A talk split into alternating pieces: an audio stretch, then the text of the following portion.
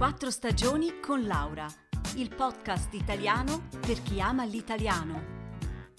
Trascrizioni su www.podcastquattrostagioni.ch.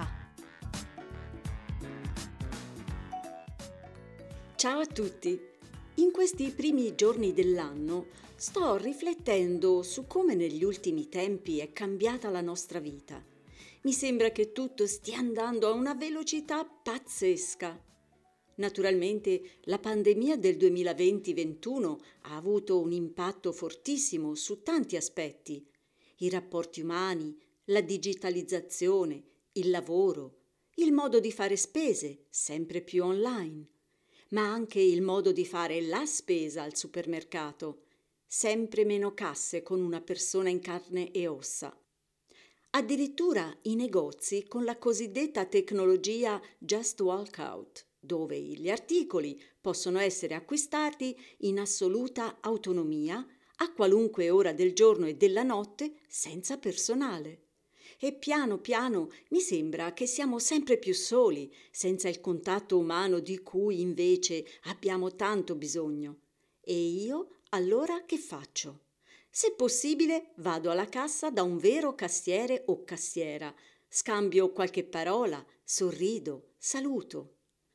Voglio che questa persona possa continuare a lavorare e non sono la sola. Nel Regno Unito stanno tornando le casse umane perché hanno visto che la gente preferisce il contatto. Ma insomma, siamo esseri sociali, sì o no? Vogliamo parlare poi dei taxi a guida autonoma senza tassista? A San Francisco ce ne sono già 250. In Germania, alla fine del 2025, sono previsti i primi Robo Shuttles. Ma anche in casa non si scherza.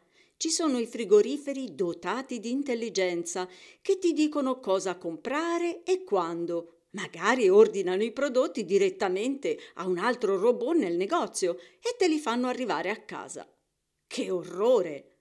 Ma che risparmio di tempo, si potrebbe pensare.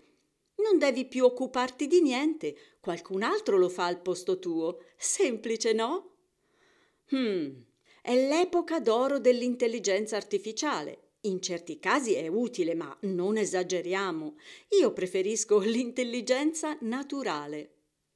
Fare sbagli, imparare dall'esperienza, mangiare anche le cose sbagliate, fare le vacanze dove voglio io e decidere come vivere ora per ora.